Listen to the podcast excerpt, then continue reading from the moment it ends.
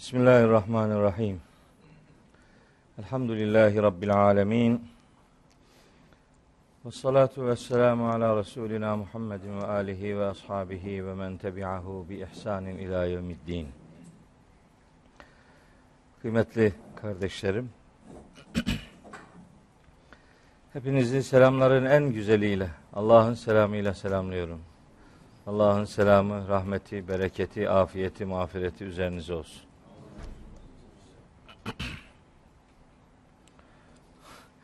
Amin diyorsunuz. Aleykümselam içinizden mi diyorsunuz yani? Neyse ben de ve aleynes selam der işi kendim kapatırım yani. Evet elhamdülillah bugün 13. dersle buradayız. İmkanı bahşeden Rabbimize hamdolsun. Cenab-ı Hak söyleyeceklerimizi hakikatten ayırmasın sözümüzü doğru söyleyebilmeyi lütfeylesin. Anlamayı, anladıkça yaşamayı hepimize nasip ve müyesser eylesin. ee, çok yavaş gittiğimi fark ediyorum tabi. Bugün Alak suresinin üçüncü ayetiyle inşallah devam edeceğiz. Üçüncü ayetinden itibaren İnşallah 6 ayet bugün okuyacağız. Yani 3 ila 8. ayetleri bugünkü dersin konusu olarak belirledim. Dilimiz döndüğünce hakikate dair sunumlarımız olacak. Cenab-ı Hak mahcup bırakmasın. Surenin ilk iki ayetinde işte Kıraat kavramı üzerinde uzun uzadıya durduk. Yaratıcı Rab kavramı üzerinde durduk. Vahiy, insan, kainat, Allah ilişkisi üzerinde durduk. Ve nihayet en son ders Kur'an'da insanın yaratılış süreci ile alakalı verilen farklı iki standart hakkındaki alt başlıkları sizlere ayeti kerimeler ışığında aktarmaya gayret ettik. Geri dönüşler itibariyle derslerin bize geri dönüşleri açısından yani çok yüreğimizi ferahlatan hususiyetler oluyor elhamdülillah. En azından derdimi anlatabilmiş olmanın huzurunu yaşıyorum. Kardeşlerimizin hayır duası, ilgisi beklentilerimin çok çok çok üzerinde. Cenab-ı Hak o beklentilere, o iltifata, o ikrama, o ihsana hepimizi muhatap kılsın. Hakkından gelebilmeyi lütfeylesin. Altında ezilmemeyi nasip eylesin. Ee, çünkü bazen böyle insan birkaç cümle söyleyince geri dönüşler de iyi olunca filan aa demek bak ben neymişim gibi tam bir şeytani gurur insanın yüreğini kaplayabiliyor. Halbuki kim ne derse desin neticede kaç paralık adam olduğumuzu biz biliyoruz. Allahu Teala ona kul olma şerefinin dışında başka şeylerle bizi meşgul etmesin inşallah. evet işte Alak suresiyle meşgulüz. Bu sureyi doğru anlama gayreti içerisindeyiz. Yani vahyin ilk emri demek olan kıraati hayatımıza taşımaya gayret ediyoruz. Allahu Teala'nın bizden istediği bu duruşu gerçekleştirmeye gayret ediyoruz. İşte bugünkü dersin yani üçüncü ayetin ilk kelimesi de birinci ayetin ilk kelimesiyle aynı. Yine İkra hitabıyla Rabbimiz sesleniyor ve bu defa farklı bir hususa dikkatlerimizi çekiyor. Buyuruyor ki Estağfirullah İkra kıraat et. Ve rabbukel ekrem. Senin Rabbin son derece cömerttir. Ellezî alleme bil kalem. O hakikatı kalemle öğretmiştir. Allemel insane ma lem ya'lem insanoğluna bilmediklerini de o öğretmiştir. Bu ayetler tabi Rabbimizin bir sıfatını hatırlatarak başlıyor. El Ekrem sıfatı. Allah ekremdir. Yani cömerttir. El Ekrem kalıbı Arapçada bizim ismi tafdil dediğimiz kalıptır. Görecelilik manası verir. Yani daha cömert, en cömert. Rabbin daha cömerttir ya da en cömerttir. Böyle karşılık verilmesi gerekir kelimenin kalıbı gereği. Ama ben öteden beri e, Razi'den öğrendiğim bir hakikati kardeşlerimle paylaşıyorum. Bu görecelilik sigası Arapçada Allah için bizim Türkçe'de kullandığımız şekliyle görece manası verilerek tercüme edilmemelidir. Cenab-ı Hak için daha en sıfatları kullanılmamalıdır. Bunlar kullanıldığında o sıfat her ne ise ona sahip başka varlıkların da bulunduğu anlamı devreye girer. Yani Allah'ın cömertliğinin yanında başkası da cömerttir demek akla ziyandır. Öyleyse Allah en cömerttir diyecek yerde Allah tek ve gerçek cömert olandır. Cömertlik Allah'a aittir. Tek ve gerçek cömert sadece Allahu Teala'dır. Öbür türlü dediğiniz zaman mukayese ile Cenab-ı Hakk'ı belli standartların içerisinde bir kategorizasyona tabi tutmak gibi bir yanlış devreye girer. Bundan kurtulmak durumundayız. Birkaç defa söyledim. İşte Allahu Ekber ifadesini bile Allah en büyüktür şeklinde tercüme etmenin sorunlu olduğu kanaatindeyim. Dahası bu konunun açıldığı hemen her yerde Kur'an'la alakalı geçen bir ifadeyi de yanlış tercüme ettiğimiz kanaatindeyim ki o da İsra suresinin 9. ayetidir. Estağfirullah. İnne hazel Kur'ane yehdi lilleti hiye ekvemu. Muhakkak ki bu Kur'an en doğru yola ulaştırır. Yani en doğru yola ulaştıran kaynak bu Kur'an'dır.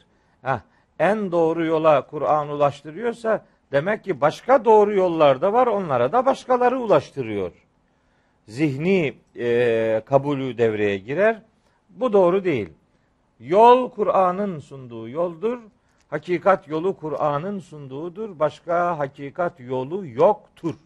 Öyleyse Kur'an en doğru yola ulaştırır değil, Kur'an tek doğru yola ulaştıran kaynaktır. Böyle bakmak lazım. Diğer varlıklar için bu ismi tafdil dediğimiz kalıplar daha en şeklinde tercüme edilebilir ama Cenab-ı Hak için ve Kur'an için bu ayrıntıyı görmek durumunda olduğumuzu beyan edeyim. Şimdi bakın gerçek cömert olan Allahu Teala'dır. Peki Rabbimizin cömertliği mesela nasıl detaylandırılıyor? Ne anlatıyor Allahu Teala bu hususiyetle alakalı? Buyuruyor ki: "Ellezî alleme bil kalem." Allah cömertliği gereği kalemle insanlara hakikati öğretmiştir. Demek ki Allah'ın insanoğlunu bilinçlendirmesi, bilgilendirmesi onun cömertliğinin bir sonucudur. Peki insanoğlunu gerçek manada Allah'tan başka bilgilendirebilecek başka bir varlık aramak akla ziyandır. Gerçek bilgi Allah'ın verdiğidir. Doğru, tartışmasız, eksiksiz bilgi Rabbimizin verdiği bilgidir. Öyleyse ekrem, ekrem olan Allahu Teala'nın ekremiyetinin zorunlu sonucu insanı bilinçlendirmesidir. Ona kalemle hakikatı öğretmesidir. Rahman suresinde öyle buyuruyor. Buyuruyor ki Estağfirullah Er-Rahmanu allemel Kur'ane halakal insane allemehul beyane Rahman Kur'an'ı öğretendir. insanı yaratan ve ona beyanı öğretendir. Rahman Kur'an'ı öğreten, insanı yaratıp ona beyanı öğretendir. Beyan insanoğlunun hakikatı anlama ve kendini ifade edebilme yeteneğine derler. Rabbimizin cömertliği, ekremiyeti olmasaydı insanoğlunun böyle bir hususiyeti, böyle bir özelliği bulunmayacaktı. Öyleyse Rabbimizin insanoğluna yönelik en büyük ikramı ona hakikatı öğretmesi, onun da hakikatı anlayabilecek şekilde dizayn edilmiş fıtratının böyle şekillendirilmiş olmasıdır. Allemel insane malem ya'lem. İnsanoğluna bilmediği ne varsa onu öğreten Allah'tır. Mesela biliyorsunuz Hazreti Adem'le meleklerin böyle bir şeysi vardı. Hani insanoğlu yeryüzünde halife kılınacağında melekler yani acaba bunun hikmeti nedir sorusunu sormuşlardı. İz kâle rabbuke lil melâiketi inni câilun fil ardı halifeten kalu etec'alu fiha men yufsidu fiha ve yesfikü dima'e ve nahnu nusebbihu bihamdike ve nukaddisu lek kâle inni a'lemu ma la ta'lemun ve alleme Adem'el esma'e külleha esmanın tamamını Allah'a Allah Hazreti Adem'e öğretmiştir. Öğreten Allah'tır. Hocası Allah olanın yüzü yere dönmez demektir bu. Ama hakikatı öğretme eylemi, fiili Allah'tan başkasına nispet edilmemelidir. Melekler öyle demişlerdi. Ya Rabbi yeryüzünde kan dökmekte olan, fesatlık çıkartmakta olan bu varlığı mı halife yapacaksın? Onların hikmeti anlama noktasındaki bu irade beyanını Rabbimiz ben sizin bilmediklerinizi biliyorum sözüyle karşılamış ve Adem'e de esmanın tamamını öğrettiğini söylüyor. Sonra o e, öğrettiği esma isimler noktasında meleklere şunların isimlerini söyleyin bakalım. Onlar da bilmediklerini beyan ederek her bilenin üzerinde gerçek bilen vardır teslimiyetini ortaya koymuş ve Allah'ın engin bilgisi karşısında secdeye kapanı vermişlerdi. En önemli Rabbimizin bize yönelik en önemli ihsanı ve ikramı hakikatı öğrenebilme yeteneğiyle bizi donatmış olmasıdır. Hazreti Peygamber'e bu hitabı yönlendirirken de ona ekstra bir ikramının bulunduğu anlaşılabilir. İkra ve rabbuke. Senin Rabbin el ekrem cömerttir. Gerçek cömert odur. Anlaşılıyor ki genelde bütün insanoğlunun beyana muhatap kılınması, kendini anlatabilme, ifade edebilme özelliğinde yaratılmış olmasına ilaveten ayrıca Hazreti Peygamber'e peygamberlik vermiş olması da ona yönelik özel ikramın bir göstergesidir. Ve rabbukel ekrem.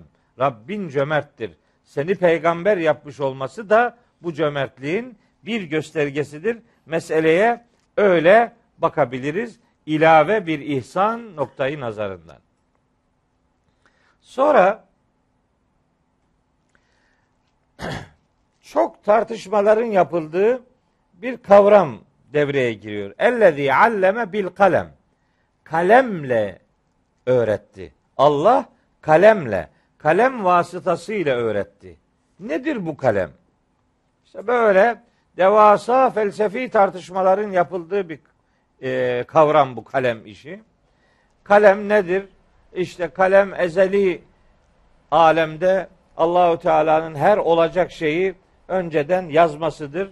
O her şeyi yazmıştır. Fakat ceffel kalemu kalem de artık kurumuştur. Bundan sonra daha bir şey yazılmıyor. Her şey en başından tespit edildi. Oldu bitti. Bunun üzerinden böyle şeyler üretiliyor. Kanaatler üretiliyor.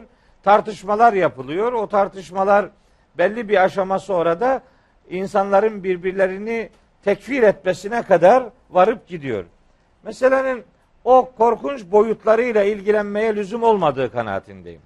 Daha anlaşılabilir olması noktasından Cenab-ı Hak buradaki kalemi bilginin sembolü olarak kullandığını düşünür ve öyle kabul ederiz. Allah bilgiye ulaşabilecek ne varsa onların gerçek sahibi, gerçek halikıdır. Allah bilgiyi insanoğluna ikramı olarak ihsan etmiş. Bunun içinde her türlü aracı yaratarak insanın hizmetine sunmuştur. Kalem bilgiye ulaşabileceğimiz her aracı içine alacak sembolik bir ifadedir. Elbette kalemden kasıt böyle bir mekanik araç değildir. Bilgiye ulaşabileceğimiz her bir şey buradaki kalem kavramının kapsamı içerisinde bulunmaktadır. Önemli sembolik bir ifadedir. Mesela bu ifadeyi şeyde de görüyoruz. Kalem suresinde de görüyoruz. Hemen birinci ayetinde buyuruyor ki Rabbimiz Estağfirullah Nun vel kalemi ve ma yesturun. Nun'a yemin olsun. Kaleme yemin olsun ve satır satır yazdıklarına yemin olsun. Belli ki Allahü Teala bilgiye, ilme, öğrenmeye, öğretmeye dair ayrıca bir önem atfediyor. Kaleme yemin olsun. Kalemle insanoğluna hakikatı öğretti ifadeleri bilginin önemini ortaya koymayı amaçlamaktadır. Kanaatim odur.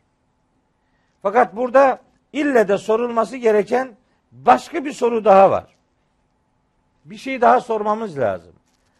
Şimdi Kalem suresinin birinci ayeti üç şeye yemin içerir. Nun, Nun'un ne olduğu o da çok tartışılmış. Hatta bir kısmı tartıştıktan sonra da ben bu anlaşılmıyor, bu müteşabihattandır, bu anlaşılamaz deyip kafasını kapatmışlar. Bizde en güzel yollardan biri budur. Eğer anlamakta hafif zorlanıyorsa müteşabihattandır, uğraşma bununla geç. Öyle bir müteşabihat listesi çıkartıyorlar ki Kitabullah'ın yarıdan çoğu gidiyor. Müteşabih, anlaşılmaz geç. Hafif anlayabilinecek ama ufak tereddütler meydana gelen konular varsa onları geçiştirmek için de bu defa nasih mensuh diye bir kurum ürettiler. Bir iki ayeti beraber anlamaya çalışmak yerine birini iptale yönelmişler. Bu ayet nasihtir, öbürü mensuhtur. Oh! Nasih mensuh diye kitaplar yazmışlar. Kitaplar bazen bir cilt, iki cilt, üç cilt olmuş. Ya bu kitap bir cilt, bunun nasihi mensuhu üç cilt nasıl oluyor yani? Yeni ayet mi koyuyorsun bir yerine? Ne yapıyorsun yani? Nasıl şişiyor bu bu kadar? Şimdi daha çok nasih mensuh örneği ortaya koydun mu daha çok alim oluyorsun yani. Bak kimsenin göremediği bir şeyi gördü adam filanca ayetin işini bitirdi. Ayetin işini bitirmektir nesih aslında. Bir ayeti daha söndürmeye nesih derler. Bir ayeti daha fonksiyonel olmaktan çıkartmaya nesih derler. Tabi konuyu tartışanların böyle bir kötü niyeti olduğunu söylemiyorum ama neticede kapı siz araladığınız kadar kalmıyor. Siz bir kapıyı aralamaya görün. Sonra o kapıdan kimlerin nasıl geçeceğini tahmin, hayal bile edemezsiniz. Böyle az sıkışınca garip garip kavramlar devreye sokulmuş. O kavramların içini doldurarak kavramların içini doldurdular, Kur'an'ın içini boşalttılar. Kavramlar doldu, Kur'an boşaldı. Hangi ayete dokunursan o ayet başka bir isimle anılıyor. Ya nasih mensuh ya muhkem müteşabi bir şey diyor o hayattan yavaş yavaş çekiliyor. Bu bu kapıyı zorlamamak lazım. O kapıdan girmeye çalışmamak lazım. Her bir ayetin hayata dair söylemleri vardırdan hareket ederek hayatın her anında ve her alanında Allah'ın kitabının fonksiyonel olduğunu, onun bir hüküm icra etmek üzere indirildiğini kabul etmek ve ayetleri hayatımıza indirmek durumundayız. Ben şahsen böyle bakıyorum, böyle anlamaya gayret ediyorum. Çünkü öyle bir bilgi sahibi Rabbimizden söz ediyoruz ki onun bilmediği hiçbir şey yok. O öğrettiyse boşuna öğretmez. Onun öğretmeye konu edindiği şeyin içerisinde batıl, içi boş herhangi bir noktayı aramak bile akla ziyandır. Allah öğrettiyse faydalıdır, onun için öğretilmiştir. Ela ya'lemu men halak ve huvel latiful habir diyor şeyde. Mülk suresinin 13. ayetinde. Ela ya'lemu men halak. 13 değil 14 herhalde. Ela ya'lemu men halak. Dikkat edin. Yaratan bilir. Ya da yaratan hiç bilmez mi? Ve huvel latiful habir. O latiftir. Yani her tür bilgiye sahiptir, habirdir, her görünen şeyden haberdardır. Her görünmeyenden haberdardır. Latif, lütufkar anlamına gelir ama bu bilgiyle alakalı ayetlerde latif kelimesi lütufkar anlamına gelmez. Buralarda bilgisi engel tanımayan demektir. El habir ile beraber her türlü bilgiye sahip olabilme sıfatını ifade eder. Allah latiftir. Onun bilmediği bir şey yok. Alimul gaybi ve şehade. Gayb ve şehadeti yegane bilen odur. Başka. Başka onun gibi bilen yok. Gerisi, gerisi o ne kadar bildirdiyse ancak o kadar bilebilir. Onun bildirmediğini, bilgi alanına sokmadığını bir başkasının bilme imkanı yoktur. Onun için Yusuf suresinde öyle buyuruyor. Ve fevka kulli zi ilmin alimun. Her bilenin üzerinde gerçek bir alim vardır ki o Rabbimizdir. Şimdi diyorum ki ben madem ki gerçek alim ve gerçek muallim Allahu Teala'dır. Öyleyse bize düşen görev ona talebe olmaktır.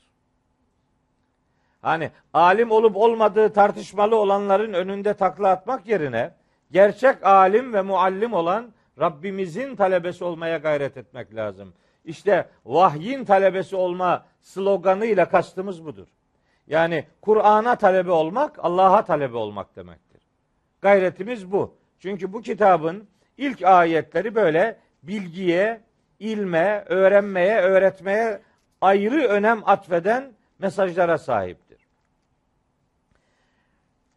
Hz. Peygamber sallallahu aleyhi ve sellem Allah'ın talebesidir. Cenab-ı Hak bütün peygamberlere olduğu gibi Hz. Muhammed'e de bilgi akışıyla, vahiy ile bilgiler ulaştırmıştır. Arada Cebrail'i vasıta kullanarak. Ancak bir sorun var bütün buralarda. Bunların hepsini kabul edip bunları anlıyoruz. Elbette diyoruz ki okumak Allah adına olursa anlamlıdır. Allah adına olmayan okumalar boşuna meşguliyettir. Çünkü Allah bizim için okunabilir ilan ettiği her şey onun bir ayetinin araştırılmasını içerir. Geçen derslerde söyledim. Ne varsa kainatta Müslümanın okuyabileceği bir meseleyi öyle ya da böyle gösterir. Kainat muhteşem bir kitaptır. Onun içindeki her bir mahluk kitabın ayetlerinden biridir. Biz bu ayetleri okuyacağız. Onları okuyalım diye Allahu Teala bizi yarattı. Kainat kitabından da Allah'a ulaşılabileceğini bize öğretti. Bu kitabın böyle bir dünyası var. Var da herkes okusun. Herkes hakikati öğrensin. Hiçbir ilim ayrımı yapmayalım. Öyle beşeri ilimler, dini ilimler ayrımı yapmayalım.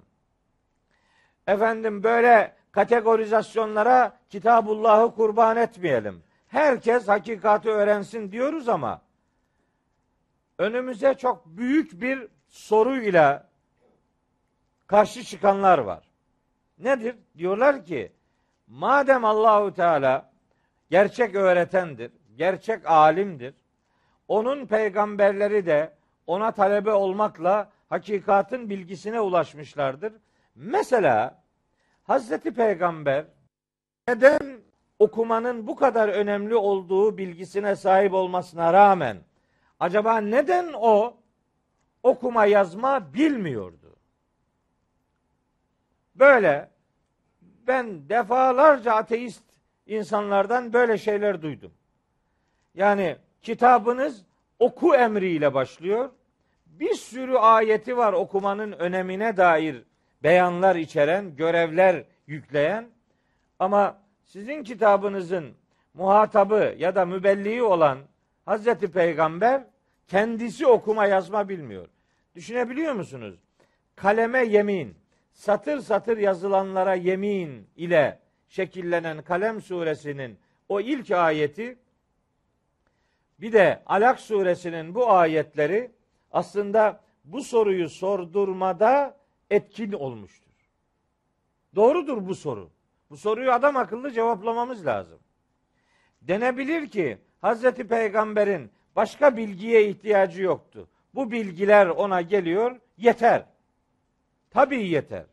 Hem bal gibi yeter. Bilgi Allah'tan geliyorsa başkasından gelene bilgi bile denmez. Bu onu fazlasıyla doyuruyordu. Ancak her fırsatta etrafındaki insanlara ilmin, okumanın öneminden söz eden bir peygambere kalkıp da bir başkası peki sen neden bizden istediğini kendin yapmıyorsun sorusunu neden sormamış acaba? Bedir Savaşı'ndan sonra alınan esirlerin serbest bırakılmasındaki en önemli şart 10 Müslümana okuma yazma öğretmesi idi. Acaba neden hiç kimse kalkıp da bu önemli galibiyetin esir değişiminde vazgeçilmez şart olarak okuma yazma öğretmeyi belirliyorsunuz da siz kendiniz neden bilmiyorsunuz? Çünkü hem sahabiler hem Efendimiz sallallahu aleyhi ve sellem çok iyi biliyorlardı ki Saf suresinde Allahu Teala şöyle bir hakikati beyan buyuruyor. Ya eyyühellezine amenu lime tekulune ma la tef'alun. Siz neden yapmayacağınız şeyleri başkalarına söylüyorsunuz? Kebura makten indallahi en tekulu ma la tef'alun. Yapmayacağınız şeyleri söylemeniz Allah katındaki çok büyük kabahatlerdendir. Bu ayetlere rağmen neden hiç kimse böyle bir şey söylemedi Hazreti Peygamber'e? Neden Bakara suresinin 44. ayeti okunurken buna benzer sorular hiç gündeme gelmedi? Bakara 44. Ete'murûnen nâse bil birri ve tensevne enfuseküm ve entüm tetlûnel kitâbe efela ta'kilûn. Siz siz kitabı okuyor olmanıza rağmen kendinizi unutup iyilikleri hep başkalarına mı emrediyorsunuz? Sizin hiç mi kafanız çalışmıyor? Böyle bir ayet var Bakara suresinde.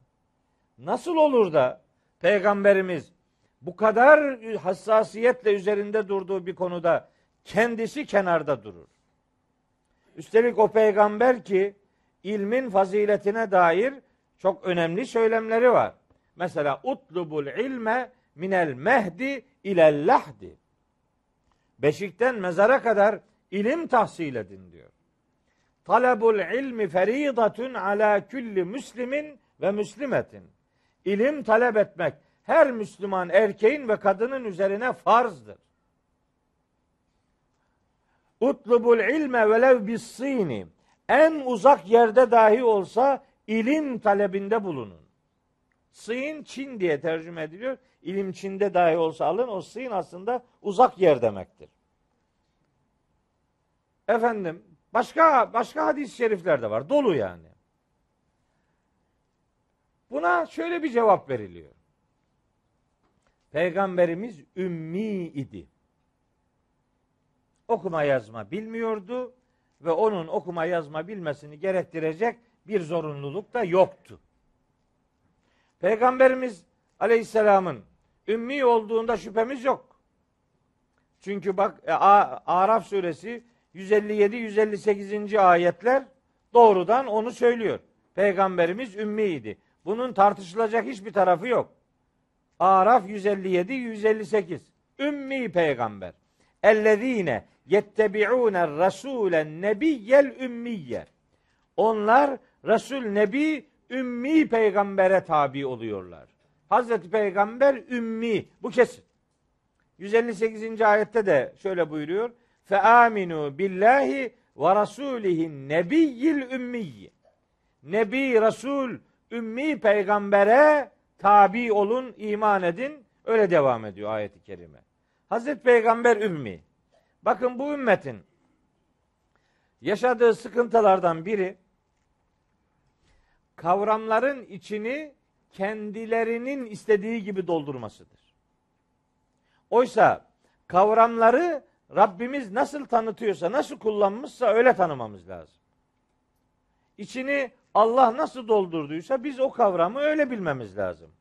Ümmi madem ki Kur'an'ın kullandığı bir kavramdır. Sadece bu iki ayette değil. Başka ayetlerde de geçiyor. Mesela Bakara suresinde buyuruyor ki 78. ayet. Bakara 78. Ve minhum ümmiyyune. O ehli kitabın içinden ümmiler var. Bakın ümmi kelimesi kullanılıyor. Mesela Ali İmran suresinin hemen başı diyebileceğimiz ayetlerinde ve kul lillezine utul kitabe vel ümmiyine kitap verilenlere ve ümmilere de ki Ali İmran 20. ayet. Mesela gene Ali İmran suresinin 75. ayeti. Zalike bi ennehum kalu leyse aleyna fil ümmiyine sebilun. Ümmiler ifadesi 75. ayette de var. Ali İmran suresinde. Mesela Cuma suresinin hemen ikinci ayeti. Huvellezî ba'ase fil ümmiyine. Demek ki bu kelime Kur'an'ın kullandığı kelimelerden biri. Kur'an kavramlarından biri. O zaman biz bunda ne demek istendiğini ayetleri anlayarak kavrayacağız. Ayeti anlamadan içini bizim doldurma hakkımız yok. Şimdi Bakara 78'e bakalım. Ümmiyyun ne demekmiş? Rabbimiz açıklıyor biliyor musunuz? Buna rağmen biz o açıklamaya değil kendi gayretimizle meselenin şekillenmesine çalışıyoruz. Ve minhum ümmiyyune. İçlerinden ümmiler var. Yani la ya'lemunel kitabe. Tevrat'ı bilmezler. Demek ki ümmilik Tevrat'ı bilmemektir. İlla emaniye. İşleri güçleri kuruntuların peşine koşmaktır. Bazı kuruntularla idare ediyorlar. Ve inhum illa yazunnun. İşleri güçleri zan ortaya koymaktır. Demek ki ümmi Tevrat'ı bilmeyen insanlar anlamına gelir. Bakara 78'de. Peki Ali İmran 20'de orada da ve kul lillezine utul kitabe vel ümmiyine. Kitap verilenlere ve ümmilere de ki e eslemtüm İslam oldunuz mu? Teslim oldunuz mu? Kitap verilenler ve ümmiler denince ümmiler ne demektir? Kitap verilmeyenler demektir. Bunun başka bir felsefeye lüzum yok ki işte belli. 75. ayette o biraz uzun bir ayettir ama kısaca hatırlatayım. Ve min ehlil kitabi men in te'menhu bi qintarin yueddihi ileyke. Ehli kitaptan öylesi vardır ki ona kantarlar dolusu mal emanet etsen aynısıyla sana onu verir. Yani ihanet içerisinde olmaz. Ve minhum men in te'menhu bi dinarin la yueddi ileyke illa ma dumte aleyhi kaima. İçlerinden öylesi de vardır ki adama bırak kantarlar dolusu mal emanet etmeyi. Bir dinar, bir dinar ona emanet etsen üzerine dünyayı kaldırmadan onu sana vermez. Vermez ve şunu der. Zalike bi. Bunu vermememin sebebi şu. Galu derlermiş ki leyse aleyna fil ümmiyine sebilun. Bizim için ümmilerle alakalı bir borç, bir yol yoktur. Bunu diyen kim? Ehli kitaptan bazıları. Ümmiler dedikleri kim? Ehli kitaptan olmayanlar. Bu kadar. Ümmilik kitabı, Tevrat'ı bilmeyen ve ümmiler işte kitap verilmeyenler ya da ehli kitaptan olmayanlar demektir. Bu üç ayet bunu açıkça ortaya koyuyor. Peki ya Cuma suresindeki nedir? Huvellezî ba'ase fil ümmiyyine. Allah peygamberi ümmilerin içerisine gönderdi. Ümmiler ister kitap ehli olmayanlar manası verin doğrudur. İster Tevrat'ı bilmeyenler manası verin doğrudur. Ama ümmi ifadesinin ekstra bir manası daha vardır. Mekke'ye ümmül kura derler. Şehirlerin anası, ümmiyin de şehirlerin anasında yaşayanlar demektir. Yani ana şehrin sakinleri demektir. Yani başkentte oturanlar demektir. Ümmiyin Mekkeliler demektir. Bunun okuma yazmayla bir alakası yok. Okuma yazma bilmeyle bilmemeyle ilgili bir kavram değil bu. Bunun meselesi Tevrat'ı bilmemek, kitap ehlinden olmamak. Mekkeli, ümmiler Mekkelilerdir. Efendim Mekkeliler de okuma yazmayı bilmiyorlardı diyor. Öyle mi? Öyle mi? Ciddi misin bunu söylerken? Her peygamber biliyorsunuz bir mucizeyle gelir. Muhatapları hangi konuda maharetli iseler inkarlarına aracı tuttukları maharetlerini peygamberler bastıran mucizeyle gelmişlerdir. Hazreti Peygamber'in onlara sunduğu mucize nedir? Mucize tabi peygambere nispet edilmez. Mucize Allah'a ait bir kavramdır. Peygamberin mucizesi olmaz. Mucize Allah'a aittir. Peygamberimizin Allah'ın ona verdiği ve insanlara sunduğu bu olağanüstü özelliği neydi? Kur'an. Kur'an neyiyle onlara sesleniyordu? Eşsiz edebiyatıyla. Niçin bu kadar eşsiz edebiyatla geldi? Çünkü Mekkeliler tarihin gördüğü en edip adamlardı. Sen şimdi onlara okuma yazma bilmeyenler diyorsun. Olur mu? Olur mu? Ayağına kurşun sıkıyorsun böylece. Risalet kurumuyla alakalı korkunç bir tereddüt meydana getiriyorsun. Hani o Kabe'nin duvarına yedi asılı şey vardı. Muallakayı seb'a derlerdi ona. Neydi o? Araplar şiir ve düz yazıda yarışarak edebiyat şaheseri dedikleri söylemlerini oraya asarlar, yarışmalar, panayırlar düzenlerler. Orada dereceye girenlere ödül verirlerdi. Sen şimdi o edip adamları getiriyorsun, okuma yazma bilmeyenler kategorisine yerleştiriyorsun. Bu olmaz. Yanlış bu. Peki ya Hazreti Peygamber'in okuma yazma ile ilişkisi nedir? En başta söylediğim o ayetler çerçevesinde onun durumu, pozisyonu nedir? Şimdi Hazreti Peygamber okuma yazma bilmiyor. Ümmiliği böyle algılayarak. Diyorlar ki mesela neler söylüyorlar biliyor musunuz? Hazreti Peygamber bu vahyi geldi kendisine yazdırıyor ama hiç kontrol etmiyor demek ki. Adam nasıl yazıyorsa hak rast getire. O bir çeşit yazıyor, öbürü başka çeşit yazıyor. Böyle bir çorba hiç kontrol etmiyor. Bir taraftan da rivayetler var. İşte ayını şöyle yazın, şini böyle yazın, satı şöyle yazın diye de öğrettiğine dair rivayetler de var. Ama onlar işine gelmediği için onları görmezler. Bunu ispat edebilme adına yani peygamberimizin okuma yazma bilmediğini ispat etme adına mesela şöyle korkunç bir olay da anlatırlar. İkra diye başlayan bir kitabın muhatabı okuma yazma bilmiyordu öyle mi? Hiç hadi başlarken diyelim bilmiyordu da hani soralara doğru soralara doğru, doğru da öğrenmedi. Yani bu nasıl ticaret yapıyordu peki?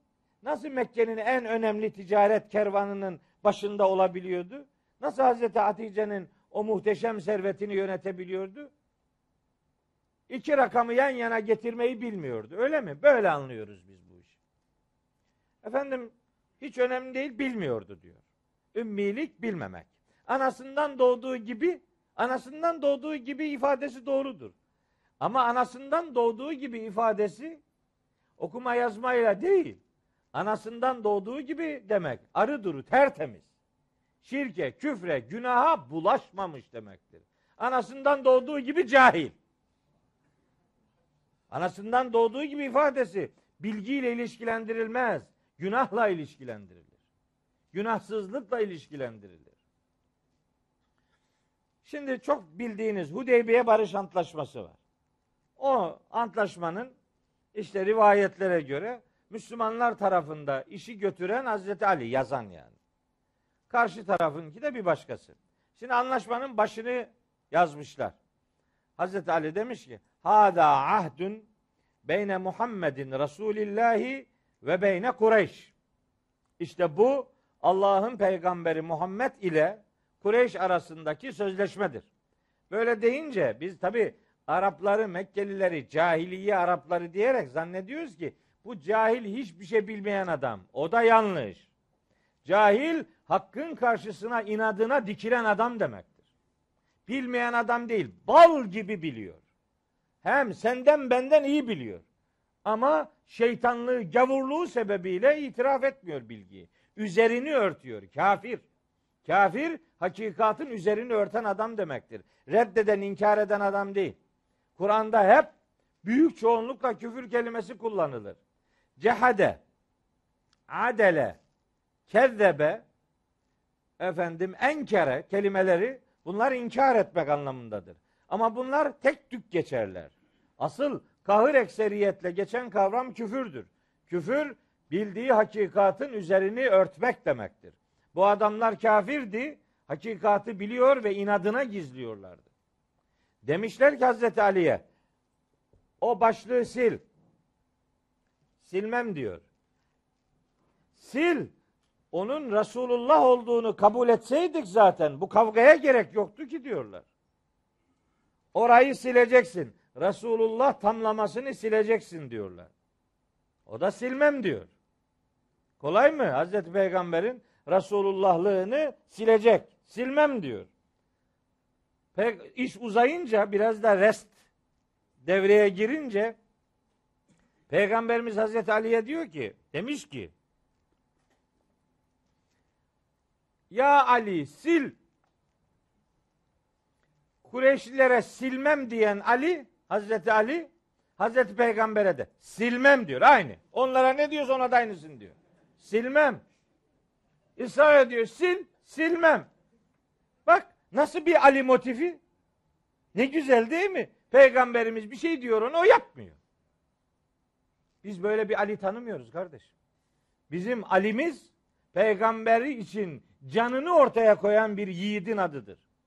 Biz Hazreti Ali'yi öyle biliriz. Ama bu rivayet peygamberi okuma yazma bilmeyen adam diye tanımlamak için Ali'yi de feda ediyor. O da gidiyor. Hazreti Peygamber demiş ki tamam nereyi silmeni istiyorlar söyle bana ben orayı kendim sileyim. Hazreti Ali demiş işte bu iki kelimeyi. Peygamberimiz geliyor siliyor. Buhari'de yer alan iki rivayet bunlar. Buhari'de ikisi de. Bir rivayete göre peygamberimiz kendisi yazıyor. Bir rivayete göre de söylüyor. Öbürü Hazreti Ali yazıyor. Neyi sildiriyor? Resulullah. Neyi yazdırıyor? Beyne Muhammed ibni Abdillah. Abdullah'ın oğlu Muhammed ifadesini yazıyor. Resulullah tamlamasını kaldırıyor. Ha diyor bak. Peygamberimiz okuma yazma bilseydi Resulullah tamlamasını Hazreti Ali'nin ona göstermesini istemezdi. Ne kadar ikna edici bir cümle.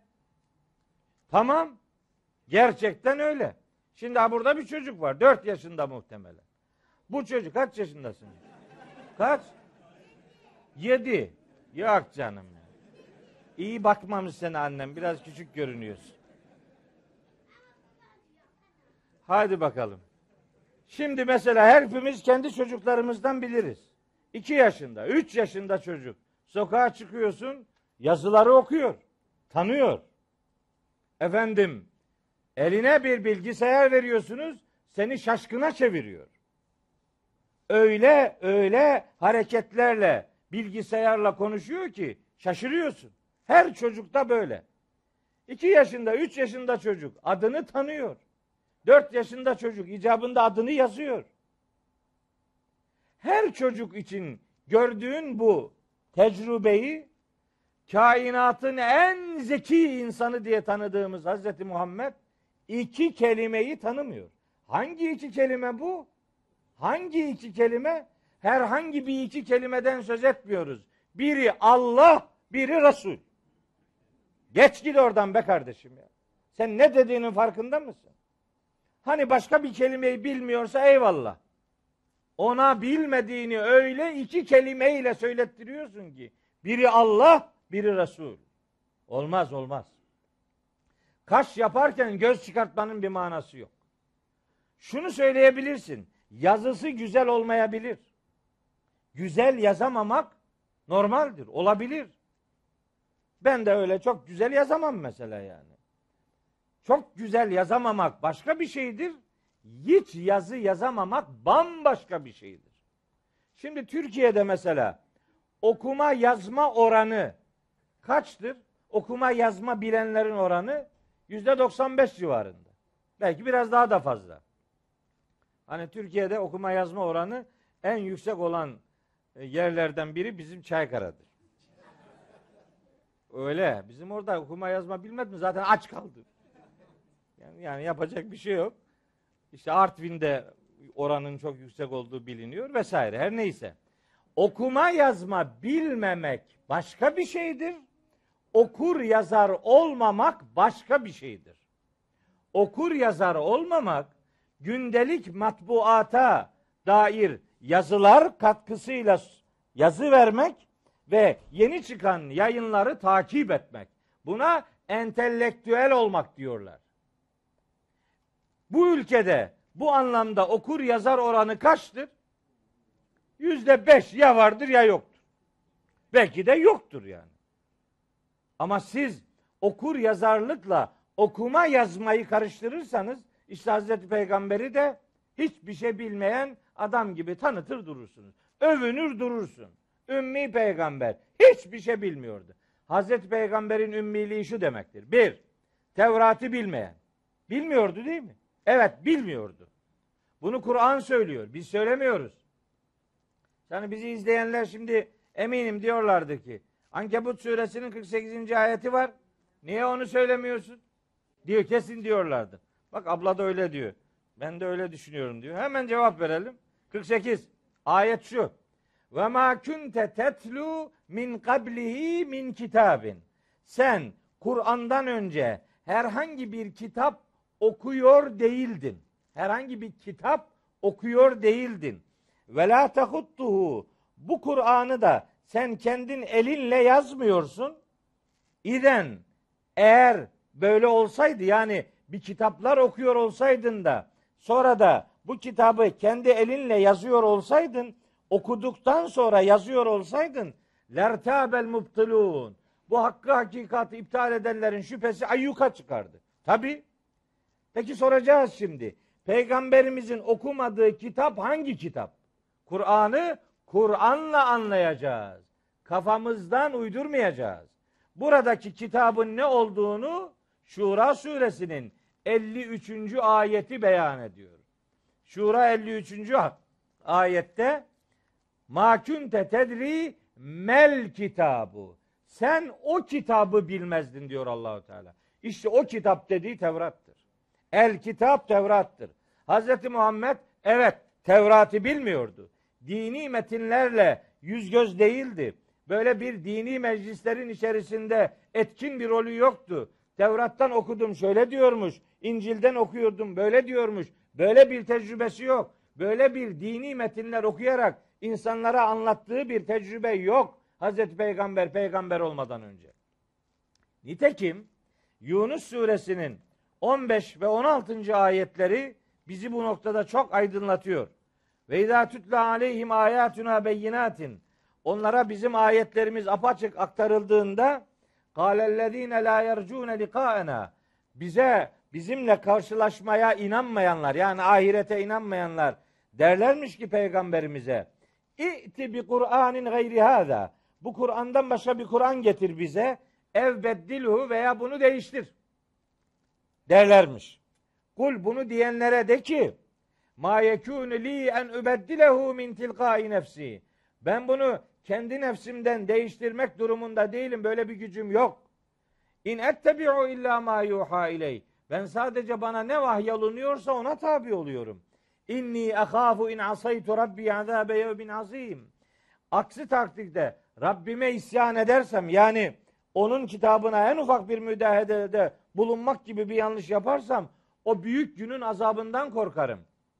Bu 15. ayet Yunus 16. ayet. Kul de ki levşa Allahu bırakın benim Kur'an'ı değiştirmemi veya başka bir Kur'an getirmemi. Allah dilemiş olsaydı ma televtuhu aleyküm ben bu mevcudu size okuyamazdım bile. Ve la edraküm bi böylece Allah bunu size kavratmamış olurdu. Fakat lebistu fiküm umuran min qablihi. Ben Kur'an'dan daha önce sizin aranızda bir ömür yaşadım. Siz beni tanırsınız diyor. Benim böyle tecrübelerim yok. Efela takılun. Sizin hiç mi aklınız çalışmıyor? Ben kitap uydurup getiren biri değilim. Ben böyle kitaplarla haşır neşir olan bir hayat yaşamadım. Siz beni tanıyorsunuz diyor. Hazreti Peygamber'in kitapla alakası, kitabı bilmemeyle alakası Tevrat'ı yani dini metinleri bilmemesi manasındadır. Okumadığı kitaptan kasıt da dini metin anlamında okumadığı kitap demektir.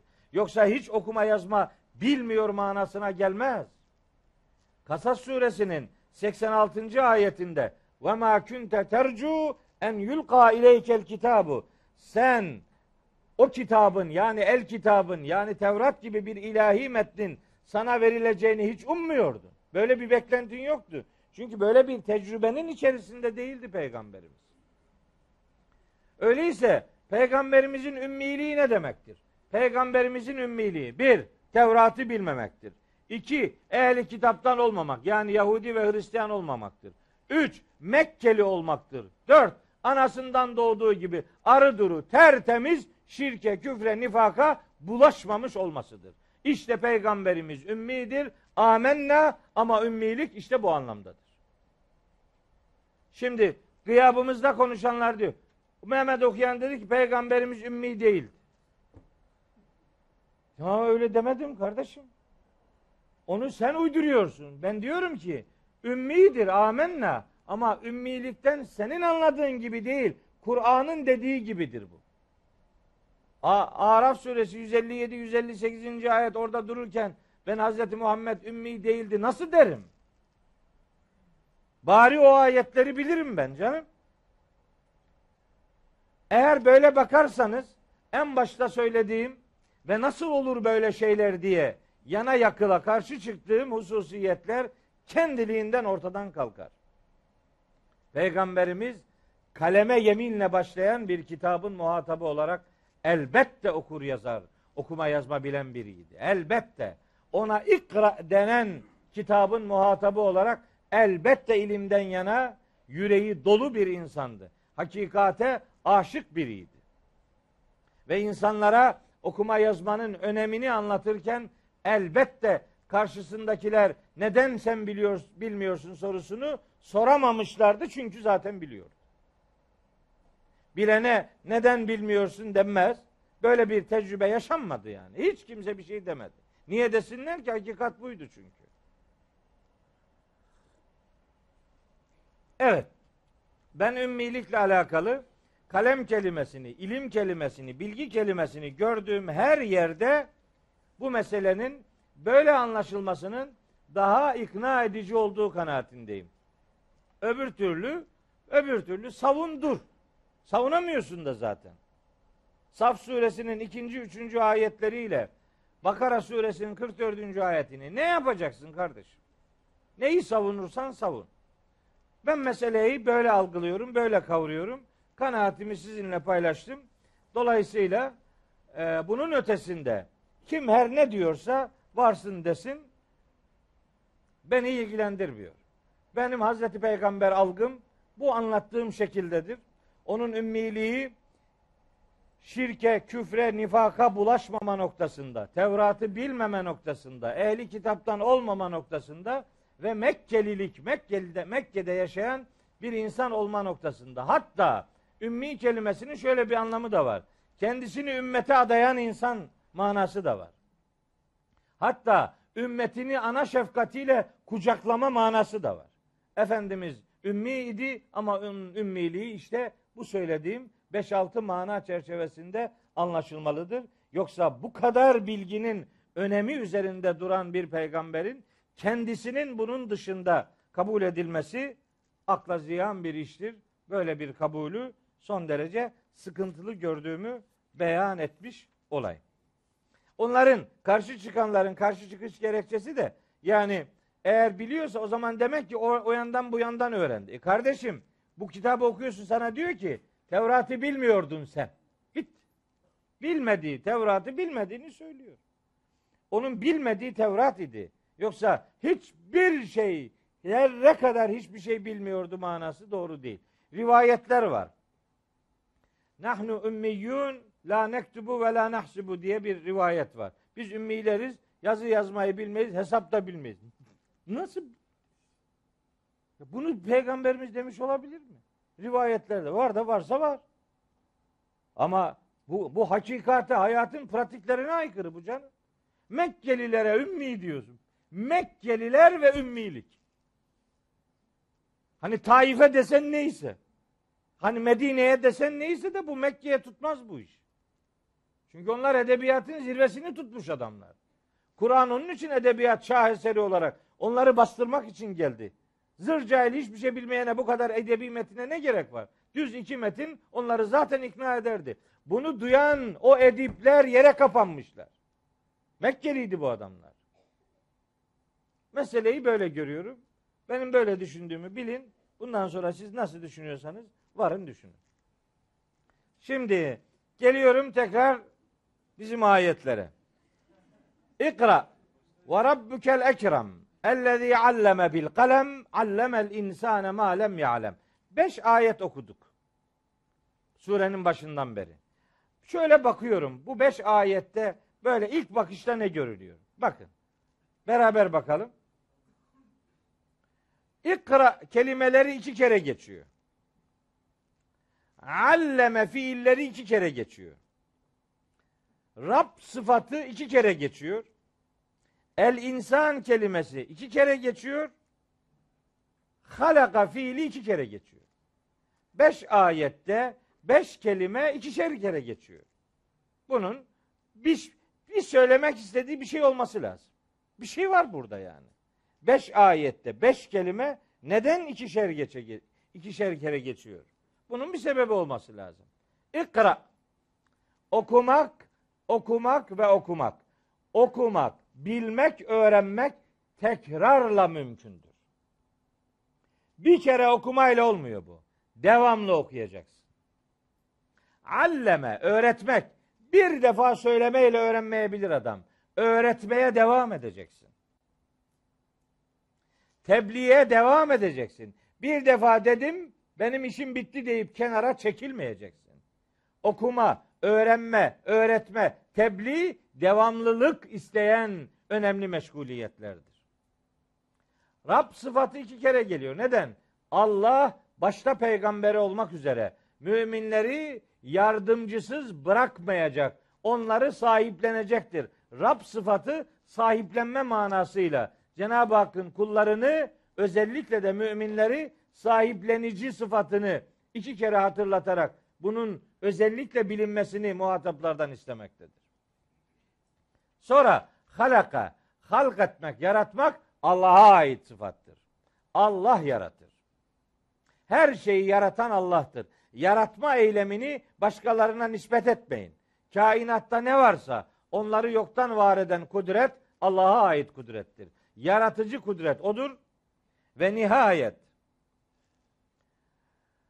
insanı iki kere zikrediyor. O da Rabbimizin insanoğluna verdiği ehemmiyeti vurgulamaya dair bir tembih içeriyor olabilir.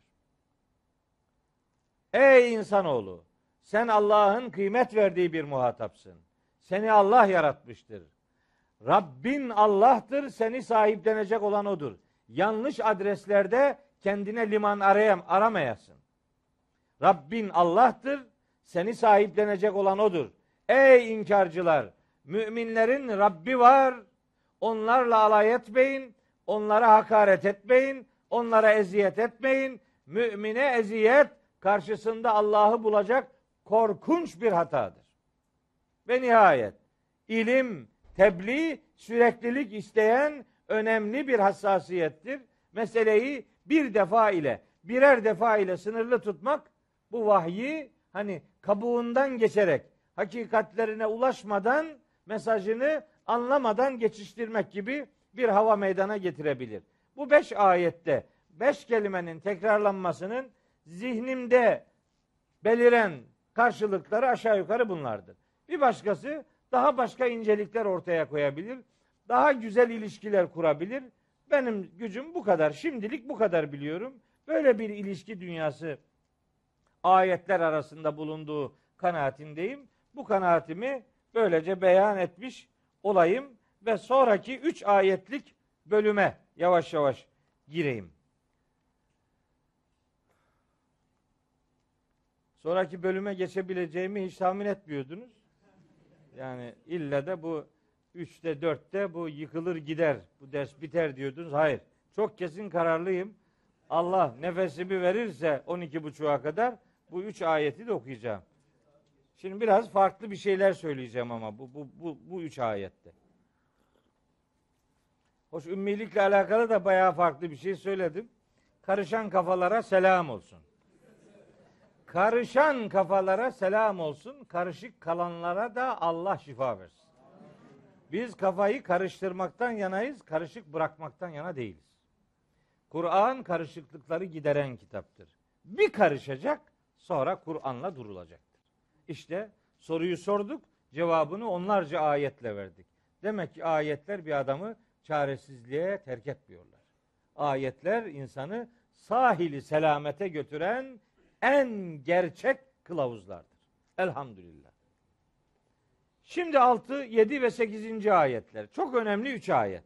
Bakın Rabbimiz nasıl bir psikolojik tahlil yapıyor? Ayet şu. 3 ayet.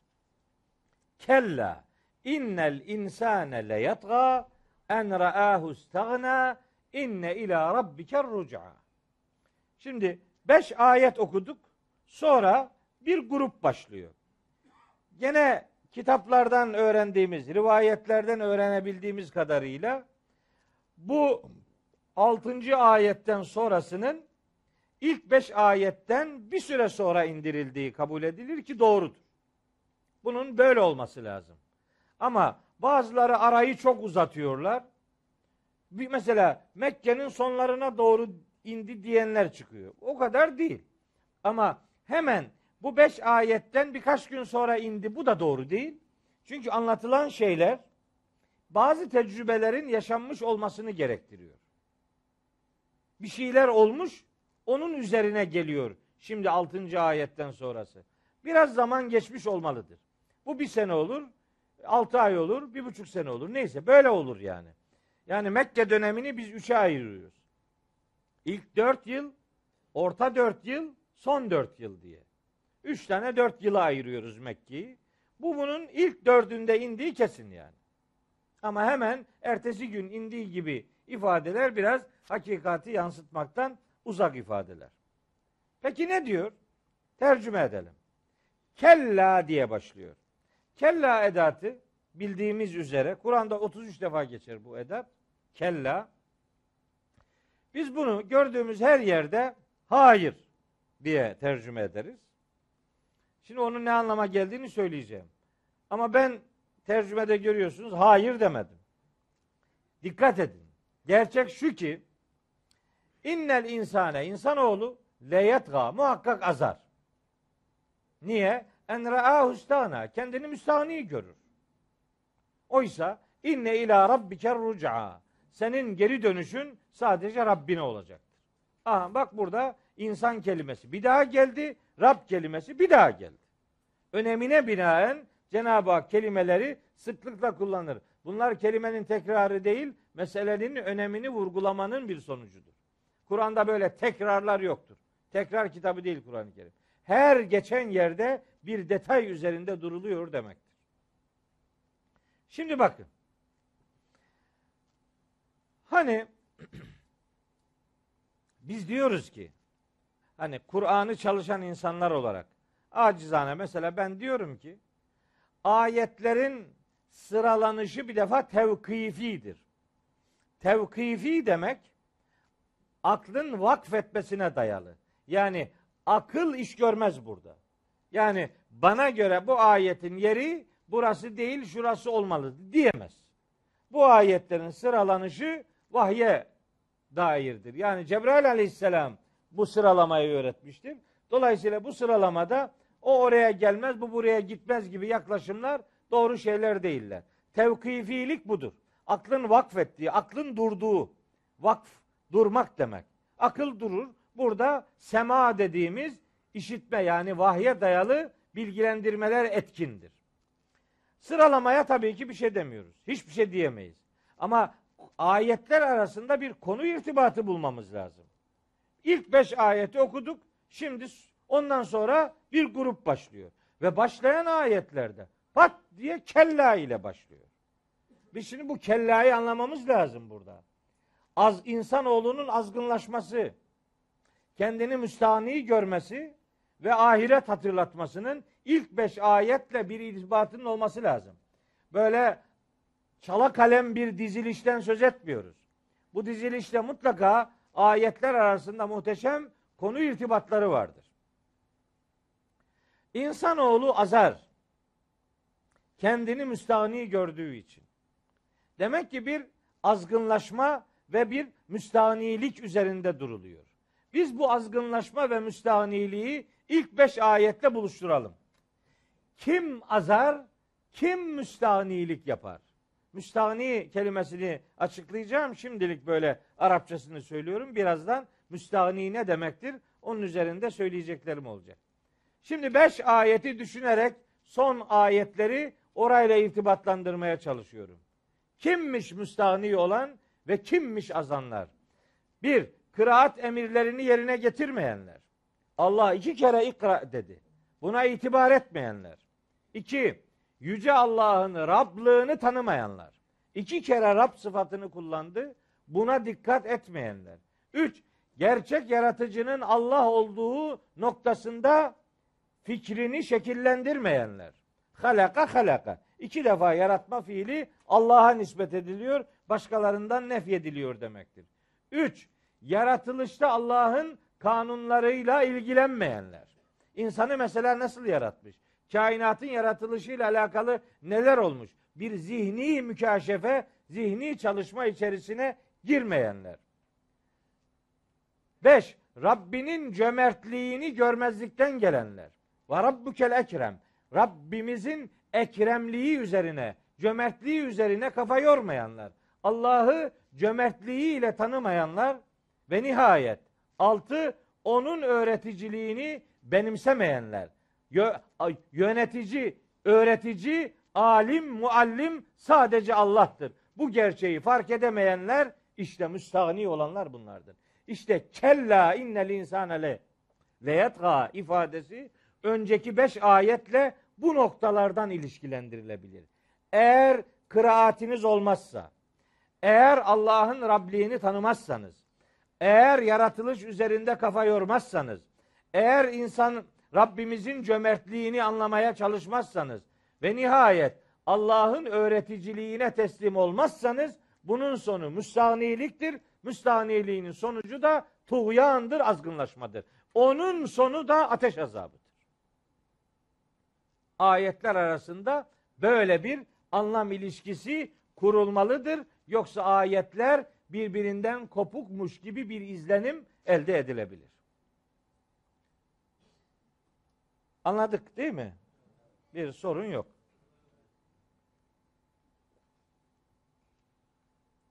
Hiç tepki gelmiyor. Ben de ne oluyoruz acaba diyorum. Tabi bakıyorum böyle uyuklayan falan yok. Bazı dersler biraz ağır geçebilir. Bazen öyle olur. Her zaman her zaman çok iyi gitmeyebilir. Bazen hafif ağır olabilir ama bu ağırlığı bekleyen kardeşlerimiz de var. Mesela diyor ki adam ders veriyorsun orada. Şu konuyu niye anlatmadan geçtin? Diyorum ki ya belki insanların ilgisini çekmez. Mevcutların ilgisini çekmiyor olabilir. Burada milyonlarca insan seyrediyor. Hepsini düşünerek o detayı vereceksin diye böyle acayip paylamalar yiyorum yani. Onlara da işte böyle detayları var bu kitabın. Bu kitap böyle bir kitap. Herkese. Herkesi ikna edemeyiz zaten. Öyle bir şey yok. Herkesi memnun eden adam adam değildir.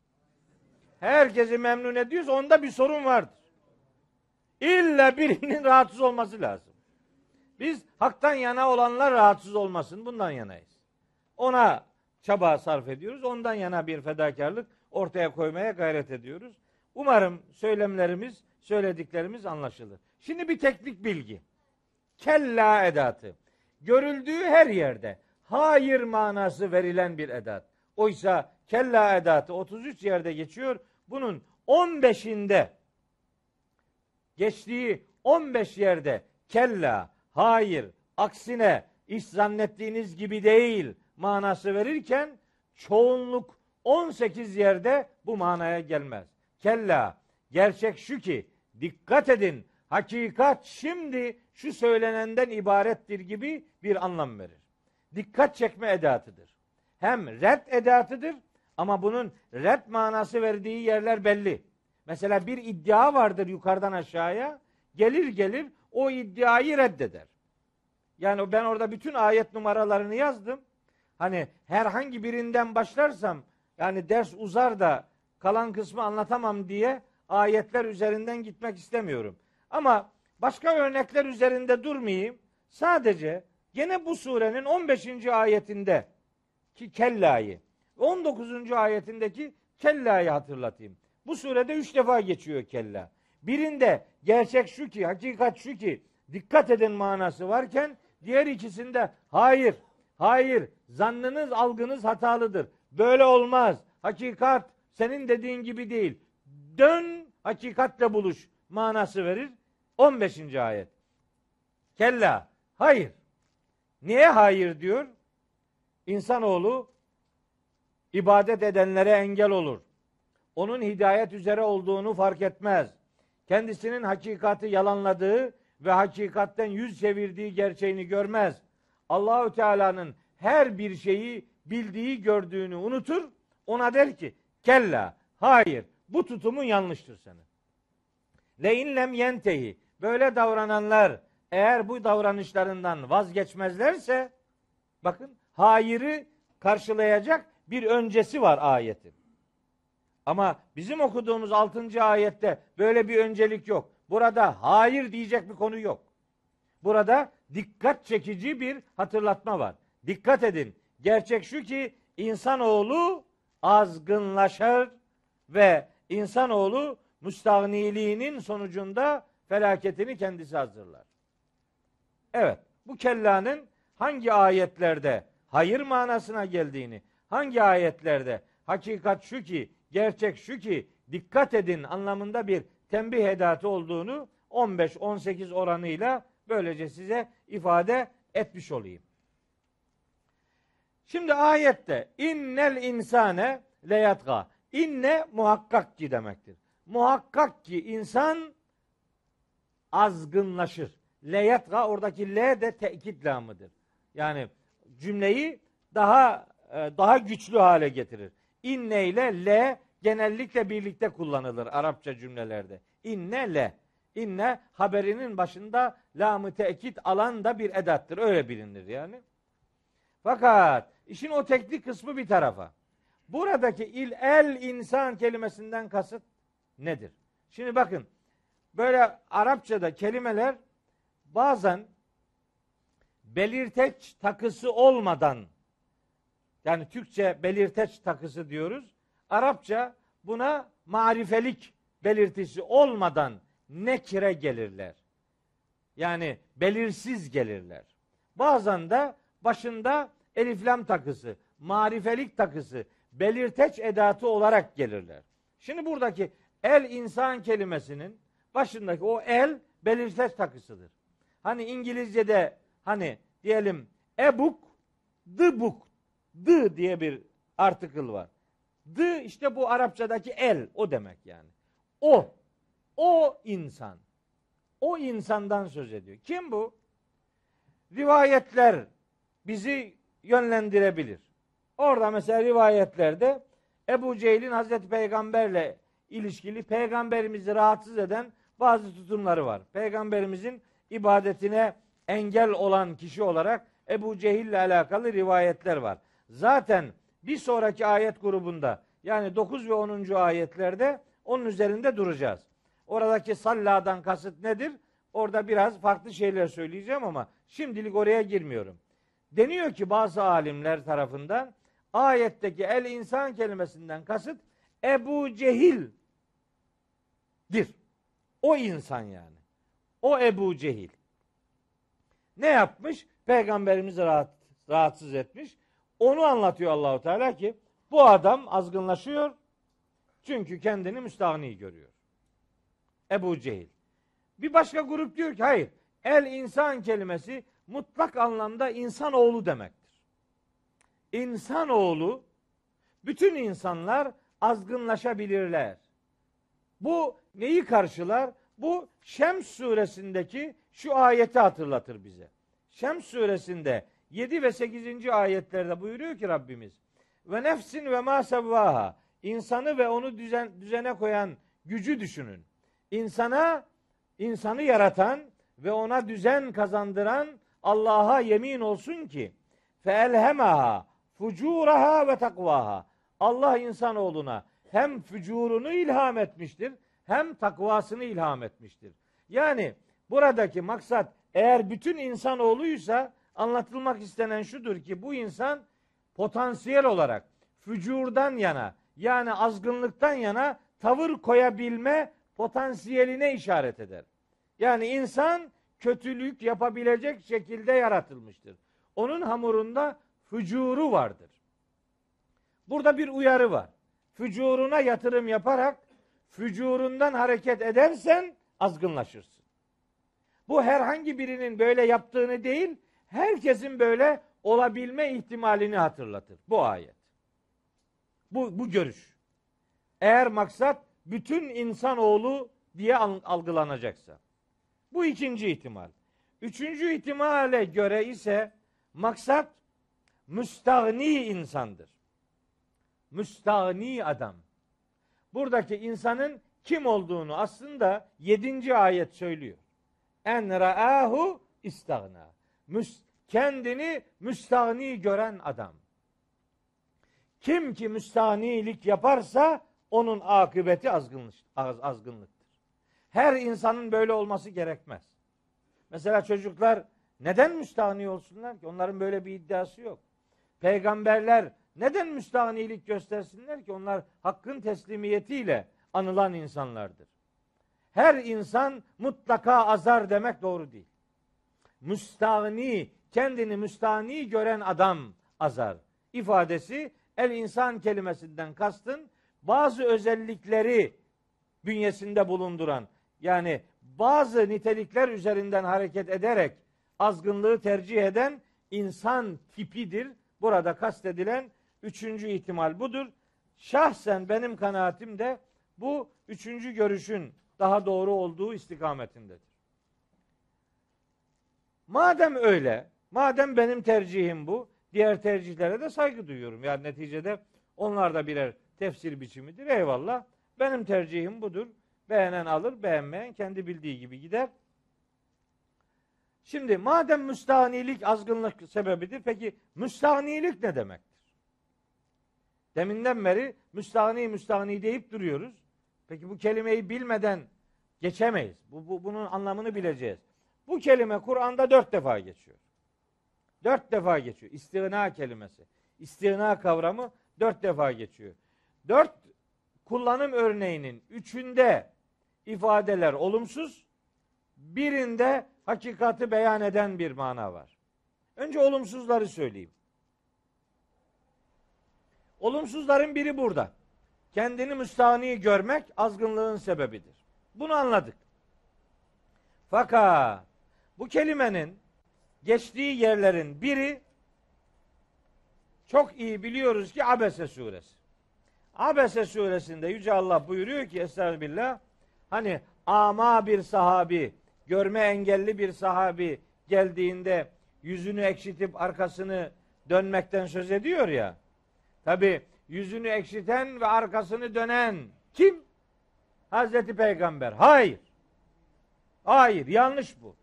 Yüzünü ekşitip arkasını dönen kişi Hazreti Peygamber değil. Yok böyle bir şey. Bir taraftan Hazreti Peygamber'i abartarak uçuran zihniyet, öbür taraftan Velid bin Nughire'nin yaptığını peygamberimize fatura etmeden geri durmuyor. Böyle böyle korkunç yanlışlıklar var.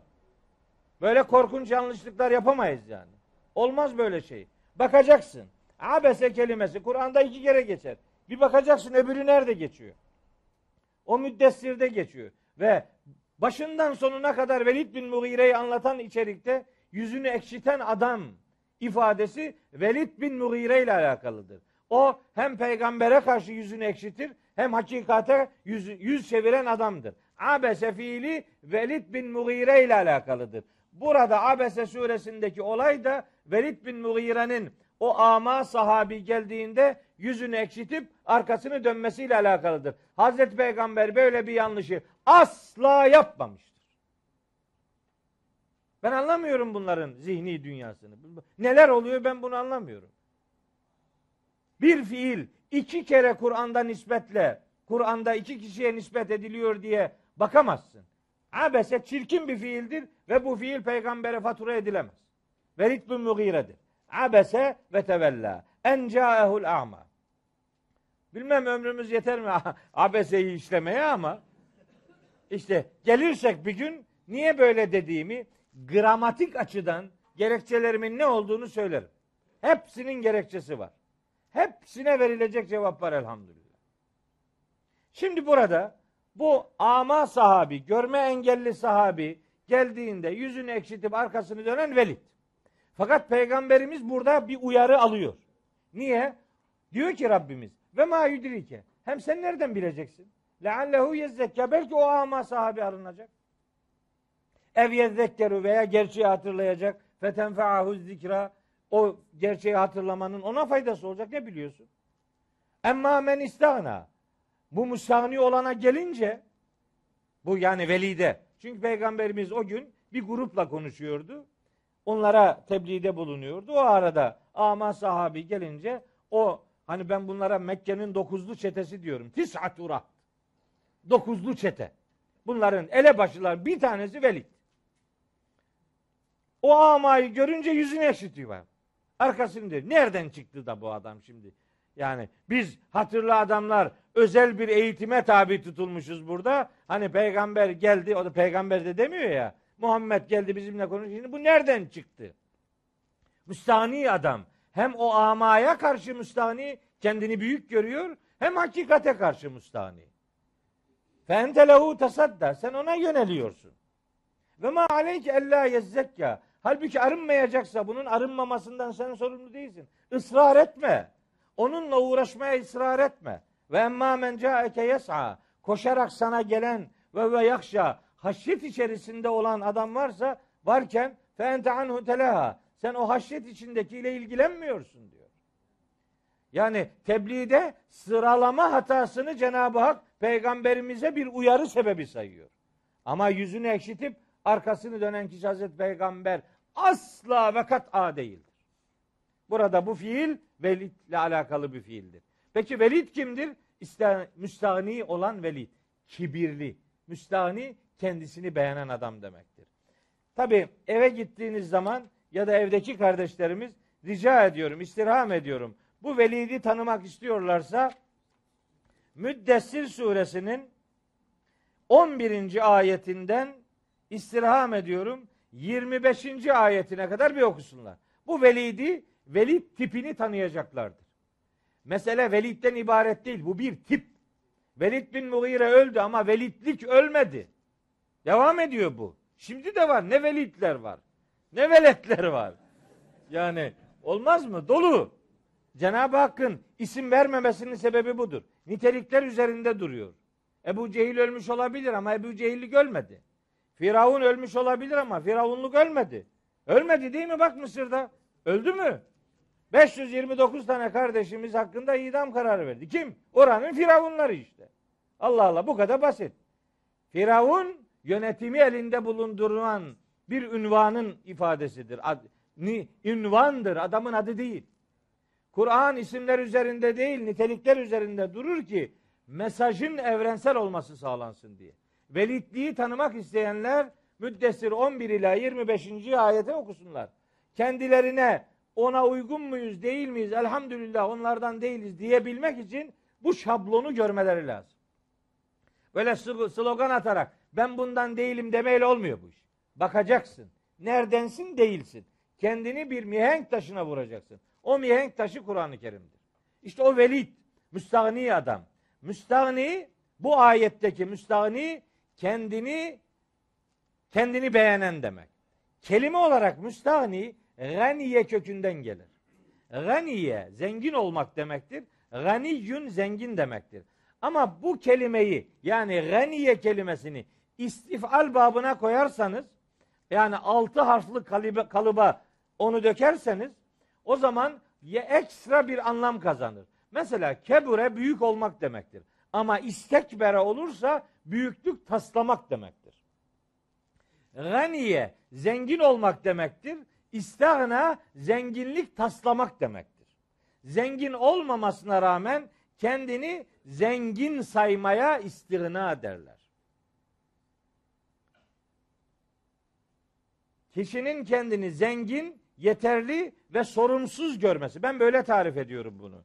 Bir de sorumsuz görmek diye bir şey ekliyorum. Bu kendi kanaatim değil. Nereden besleniyorum? Bu kelimenin geçtiği hani istigna kelimesi bir abese 7'de geçiyor. Bir alak e, şey abese 5'te geçiyor. Alak 7'de geçiyor. Bir de Leyl suresi 8'de geçiyor bu.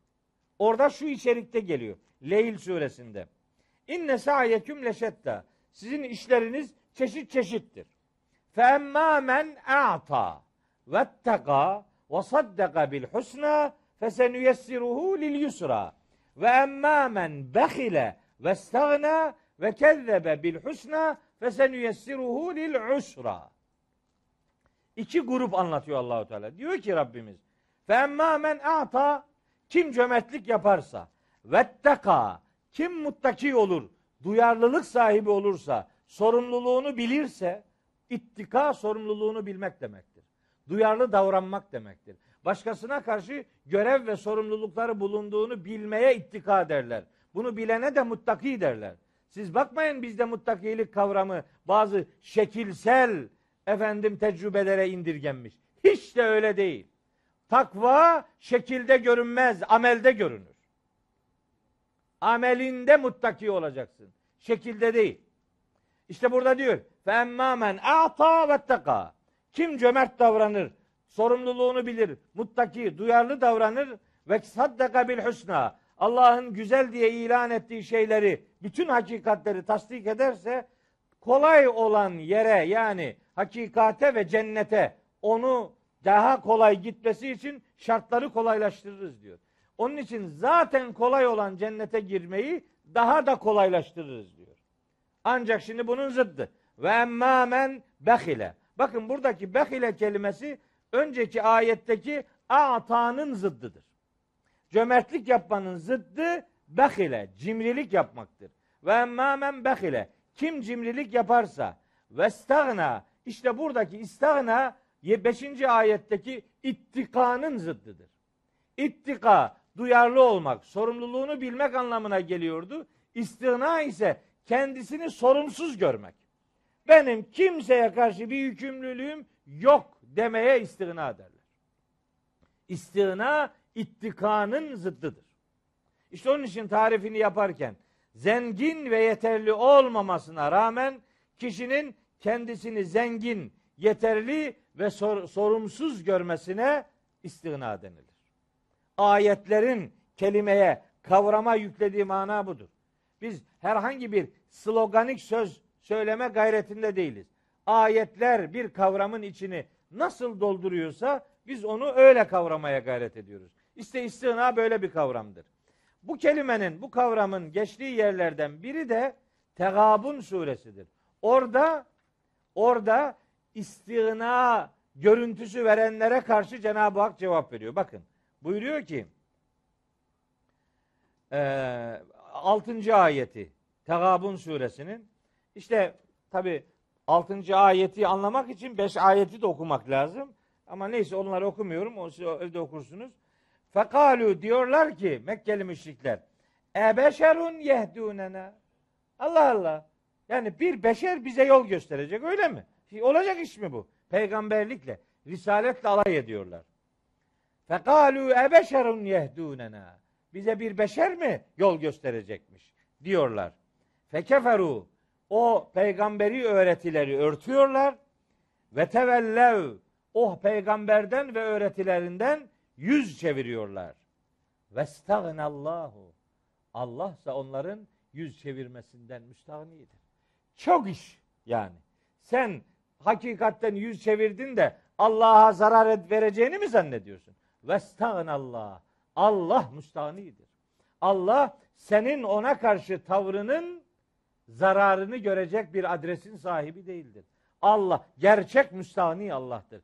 gerçek ihtiyaçsızlık Allah'a nispet edilebilir. İnsanın müstahni olması bir yanılgıdır, bir aldanmadır. Çünkü gerçek müstahni olan Allahu Teala'dır. Allahu Allah müstahnidir. Vallahu ganiyyun hamid. Zaten övgüye layık olan ve gerçek zengin olan da odur. İşte istinanın böyle kavramsal açılımları var. Fatır suresinde buyuruyor ki Rabbimiz Ya eyyühen nas ey bütün insanlar entumul fukara'u ilallah. Fatır 15. ayet. Ey bütün insanlar sizin hepiniz Allah'a muhtaçsınız. Siz Allah'a muhtaçsınız. Niye? Vallahu huvel ganiyyul hamid. Çünkü övgüye, övülmeye layık olan ve gerçek zengin olan sadece Allah'tır. Vallahu huve. Oradaki o aradaki huveye zamiri fasıl derler ve bu Arapçadaki hasır kasır yollarından biridir. Sadece o manası verir. Vallahu huvel ganiyyul hamid.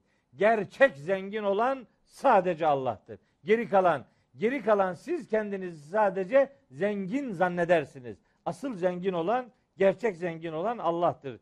Diyor Fatır suresi 15. ayette. Bir de Muhammed suresinde var. Onu da bu vesileyle hatırlatayım. Vallahul ganiyyu ve entumul fukara'u. Zengin olan Allah'tır. Siz ona muhtaçsınız. 38. ayet. Muhammed suresi 38. Vallahul ganiyyu.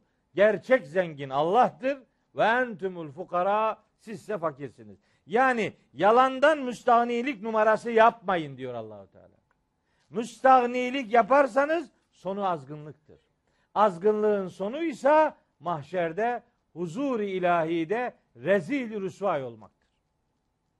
Evet işte bunun sonucu bu müstaniliğin azgınlaşmaya dönüşmesi ve bunun sonucu inne ila rabbike er Muhakkak ki dönüş sadece ve sadece Rabbine olacaktır. İşte bakın hasır kasır dediğimiz yollardan biri de bu. Buna takdim tehir derler. Burada anlattım mı bu hasır kasır yollarını anlatmışımdır.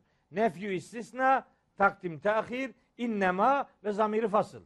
Bu dört teknik Arapçadaki vurgulu ifade teknikleri olarak bilinir ve Kur'an'da bunların yüzlerce örneği vardır.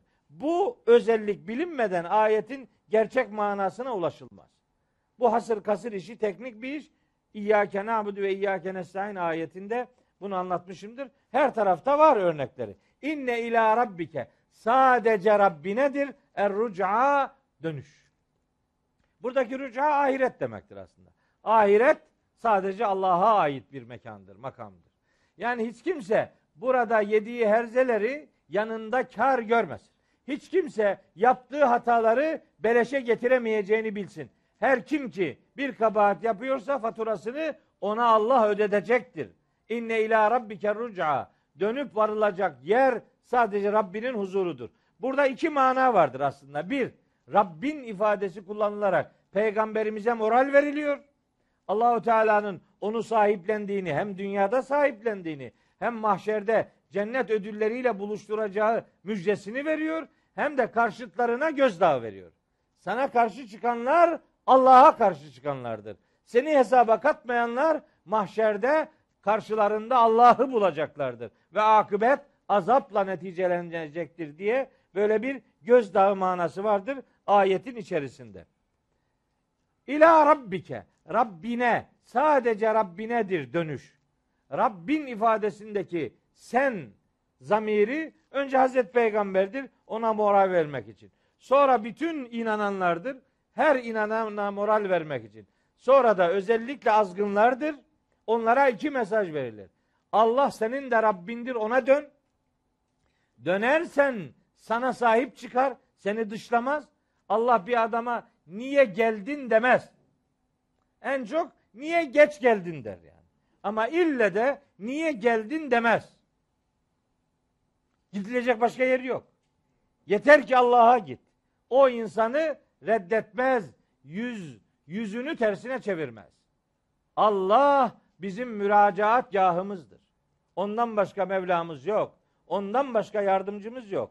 Bugün inkarcı olana da Allah senin Mevlandır, senin Rabbindir, seni sahiplenecektir. Allah'a küsme kardeş. Allah'a küsme. Allah sana küserse yandı. Oraya, oraya o kapının daima açık olduğu mesajını verir. Rabbike sıfatının özellikle bu ayette kullanılıyor oluşu. Ve nihayet neden bir ahiret göndermesi var? Mekki surelerde bu sıklıkla görülen bir hususiyettir. Çünkü Mekkeli müşriklerin büyük çoğunluğu ahirete inanmıyorlardı. Hiçbiri inanmıyordu demiyorum. Böyle bir yanlış algı da var. Mekkeliler ahirete inanmıyorlar. Hayır, inananları var. Belirli belirsiz bir inanç muallaklığı yaşayanlar var. Şimdi biliyorum bazıları Allah Allah bu da nereden çıktı diye içinde hayıflananlar var. Hemen cevap vereyim. Kehif suresinin 36. ayetti. Ve mazunnu saate kaimeten. Bu son saatin gerçekleşeceğini zannetmiyorum diyor inkarcı adam. Ama veleyin rudittu ila rabbi. Ola ki Rabbimize döndürülürsek yani ahiret varsa le ecidenne hayran minha munqalebe. Ayıp ettin. Orada bundan daha hayırlısını bulacağım ben diyor. Bulacağım diyor. Gidersem bulacağım diyor. Hiç inanmayan böyle der mi? Mesela bir ayet daha söyleyeyim. Fussilet suresinde buyuruyor ki Yüce Allah. Böylesinin ifadesi bağlamında ve mazun saate kaimeten 50. ayet Fussilet. İşte son saatin geleceğini tahmin etmiyorum ama veleyin rücetü ila rabbi eğer Rabbime döndürülürsem inneli indehu lel husna. Onun katında benim için çok daha güzel karşılıklar vardır diyor. İnanmayan böyle demez. Hani noktayı vurma adına bir ayet daha okuyayım. Casiye suresi 32. Ve izâ kîle inne vaadallahi hakkun. Onlara denilse ki Allah'ın kıyamet, ahiret vaadi, azap vaadi gerçektir dense ve saatü la raybe fiha son saatte zerre kadar şüphe yoktur dense kultum den, derlermiş ki karşıdakiler yani siz dediniz ki ma nedri messaatu bu son saat neymiş ben biz bunu anlamıyoruz. İnne zunnu illa zannen bu konuda zannımız var. Ve ma nahnu bimüsteykinin henüz tam ikna olmadık. Henüz ikna olmadık zannımız var demek kafalarında belirli belirsiz bir ahiret algısının var olduğunu gösterebilir. Zaten müşriklerin şefaat beklentisi de zımnen böyle cevaplanabilir. Onların hani biz şefaat et, şefaat bekliyoruz putlardan deyince gerekçeleri illa li yukarribuna ilallahi zülfa. Bizi Allah'a biraz daha yaklaştırsınlar diye. Onların ahirete inanmayanlarının beklentisi dünyada Allah'ın onları gözetmesidir. Ama ahirete inananlarının da Allah'ın onları orada ayrıcalıklı bir yere putlar aracılığıyla ayrıcalıklı bir yere getireceği beklentisidir. Ama ne olursa olsun Mekki surelerin genel karakteristiğinde Allah'ın kudretine, Rablığına işaret vardır, vurgu vardır. Bir de risalet konularına ilaveten ahiret konularına vurgu vardır.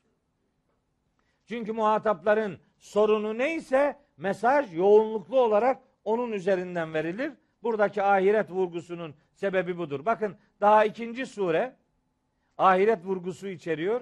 Bundan önce indirilen Fatiha'da da zaten Maliki Yevmiddin cümlesi doğrudan bir hesap günü mesajıyla bize sesleniyor. Her Mekki surede görülebilir konulardan biri ahiret vurgusudur önemine binaen. Neden böyledir? Çünkü ahirete inanırsa insanlar, insanlarda ahiret bilinci varsa daha sorumlu, daha duyarlı olabilirler. Ahirete inanan bir insanın mutlak inkarın içerisine, sonu inkara varacak yanlışlıklara düşmemesi beklenir. Ahiret inancı daha sorumlu bir insan e, tipi ortaya koymayı amaç edinir. Ahirete inanan insan hak ve hukuka dair çok daha bir duyarlı hassasiyet ortaya koyan bir duruşun sahibi olur. Ahiret inancı bir bilinçtir. İnsanı insan yapan en önemli duyarlılıklardan biridir. Birkaçından bir tanesidir. Eğer Allahu Teala hayatı dünyadan ibaret say- saymış olsaydı mutlak adil olma sıfatına bu yaraşmazdı. Mutlak adaletin tecelli edeceği yer mahşerdir. Mutlak adil olan Allah mutlak adaleti, mutlak hesabın görüleceği mahşerde yaşatacaktır. Öyleyse ahiret inancı bizim inancımızın vazgeçilmezidir. Bu gerçeklere karşılık kim müstahni davranırsa bilsin ki müstahniliğin sonu azgınlıktır. Azgınlığın sonu mahşerde rezil, rüsvay, perişan olmak ve sonunda ateş azabıyla buluşmaktır. Unutulmasın. İstigna dediğimiz bu korkunç yapı sadece ekonomik zenginlik sanısından ibaret değil. Hakka ve hakikate karşı müstahni olmak da ona karşı bir efendim şeysiz, tenezzülsüz davranmak da müstahni kavramının içerisindedir. Onun için müstahniliği kibirle buluşturmaya gayret etme- etmemin sebebi buydu. Ve nihayet malını dedim, malını ve hayatını yüce Allah'a adayan, müstahnilik taslamayan, hakikatı Allah'ta arayan, hakikatın zengini olan yiğitlere selam olsun diye bu beş ayetlik bölümü bugün itibariyle efendim eee, bugünkü derste 1, 2, 3, 4, 5, 6 ayet okumuşum. 3, 4, 5, 6, 7, 8. 6 ayet okudum. Gayet iyi. İnşallah bir dahaki ders hedefim sureyi bitirebilmektir. İnşallah sureyi bitirme noktasında bitir mi, bitirir miyiz, bitirmez mi bilmem ama niyetimiz bir dahaki ders 9. ayetten itibaren başlayabilmektir. Yeniden görüşünceye kadar hepinizi Rabbime emanet ediyorum. Allahu Teala hepimizin yar ve yardımcısı olsun. Allah'a emanet olun.